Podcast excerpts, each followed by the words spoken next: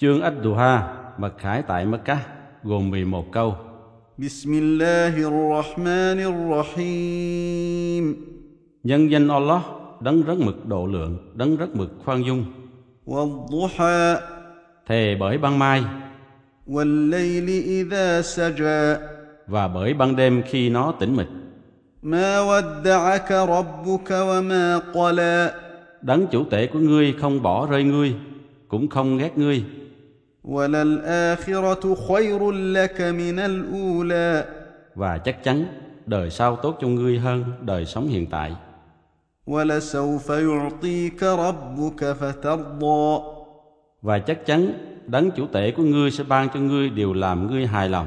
ألم يجدك يتيما فآوى Há Ngài đã không thấy ngươi mồ côi, nên đã ban cho một chỗ nương tựa. ووجدك ضالا فهدى và thấy ngươi lang thang đi tìm chân lý nên đã ban cho chỉ đạo ووجدك عائلا